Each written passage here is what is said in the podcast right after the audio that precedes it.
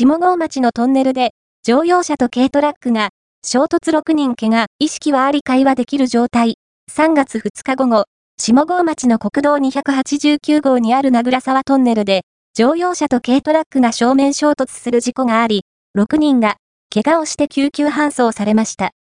乗用車と軽トラックが正面衝突する事故があったのは、下郷町の国道289号の名倉沢トンネルです。午後1時半過ぎ、正面衝突事故を起こしたと、乗用車の運転手から消防に通報がありました。この事故で乗用車に乗っていた5人と、軽トラックを運転していた1人が救急搬送されましたが、全員意識はあり、会話ができる状況ということです。